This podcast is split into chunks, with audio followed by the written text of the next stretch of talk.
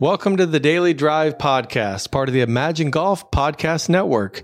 Enjoy listening to a previous series inside the Imagine Golf app, where each week we feature seven concepts from a best selling book or a top mind in the game. Here is our founder and the voice of Imagine Golf, Malcolm Scoville. Welcome back to the Daily Drive, a short daily lesson to help us think better so we can play better. This week we're reading Tiger Woods, celebrating 25 years on the PGA Tour by the editors of Sports Illustrated. We all know golfers who roll their eyes when you talk about the mental game. There's a lot of negativity out there. In today's story, we'll trace the impact that attitude, affirmations, and a positive mindset had on Tiger's development as a player and as obviously one of the legends of all sport. Reilly takes us back to 1981 Tiger was six years old when his father gave him a meditation cassette tape. Reilly writes The tape was all rippling brooks and airy flutes, and chest thumpers underneath, like, My decisions are strong, my will moves mountains. Tiger listened to those messages while swinging in front of a mirror.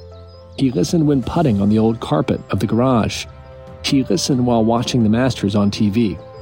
I smile at obstacles. I focus and give it my all. Tiger, Reilly says, took the messages that came with the tape and tacked them to the wooden bookshelf in his tiny room. In second grade, Tiger competed at the Junior World Golf Championships. Reilly says his father took him to the first tee where all the other nervous boys and hyperventilating dads had gone. Tiger stepped up and hit a perfect drive. After he won his age group, his dad asked, What were you thinking about on the first tee? Tiger said, Where I wanted the ball to go. Other kids were thinking, What if I slice it? What if I'm not good enough? What if I lose? Tiger had learned. He had been programmed to think differently. I am firm in my resolve. I fulfill my resolutions. He won a lot of tournaments over the next few years. The other teenage players were intimidated before they even teed off. Tiger looked so relaxed and confident as if he knew something they didn't. My strength is great. I believe in me. After high school, Tiger was recruited by Stanford University and left home for the first time. When Reilly went to interview Tiger's parents, he stepped into that tiny bedroom and found those messages still tacked to the bookcase. From the age of 6 to 18, Tiger woke up to those affirmations and mindsets. Every morning, that's over 4,000 days training himself to think like a champion. The author, John Addison, said, You've got to win in your mind before you win in your life. Tiger's alma mater, Stanford University, released a study showing that a positive attitude is as important as IQ in determining success. It literally changes the way your brain works.